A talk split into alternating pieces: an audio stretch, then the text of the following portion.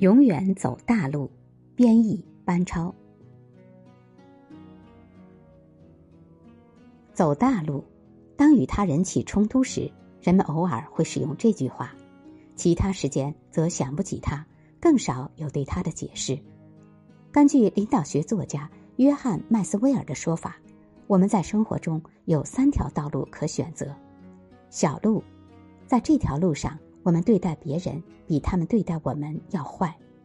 中路在这条路上，我们对待别人与他们对待我们一样。大路在这条路上，我们对待别人比他们对待我们更好。没有多少人愿意承认自己走小路，但肯定许多人承认走中路。别人怎么对你，你就怎么对他们。尽管有充分的理由这样做。但我依然主张永远走大路。走中路意味着我们得根据别人对待我们的方式调整反应。别人摆给你一张冷脸，你就回敬他一双怒目；别人给你笑容，你才送他如春暖意。如果大多数人都这样做，我们最终就会得到这样一个社会：人们所做的只是对生活做出反应，而不产生积极影响。引用甘地的名言：“以眼还眼，全世界的人都会失明。”真正考验一个人品格和成熟度的方法是永远善待他人，对他人永远胜过他们待你。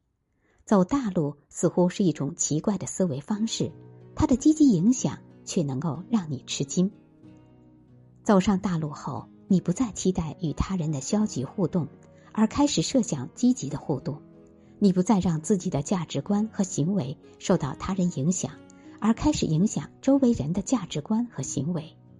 你不再与愤世嫉俗者和无聊的人为伍，而被快乐的人和自身发光者包围。你不再盯着别人的缺点，并慌张地隐藏自己的不足。你将找到宽容的方法，会发现其他人像你一样乐于友好待人。在日常生活里选择走大路，结果是你扮演的角色由在泥坑里摔跤变成与鹰一起飞翔。永远走大路。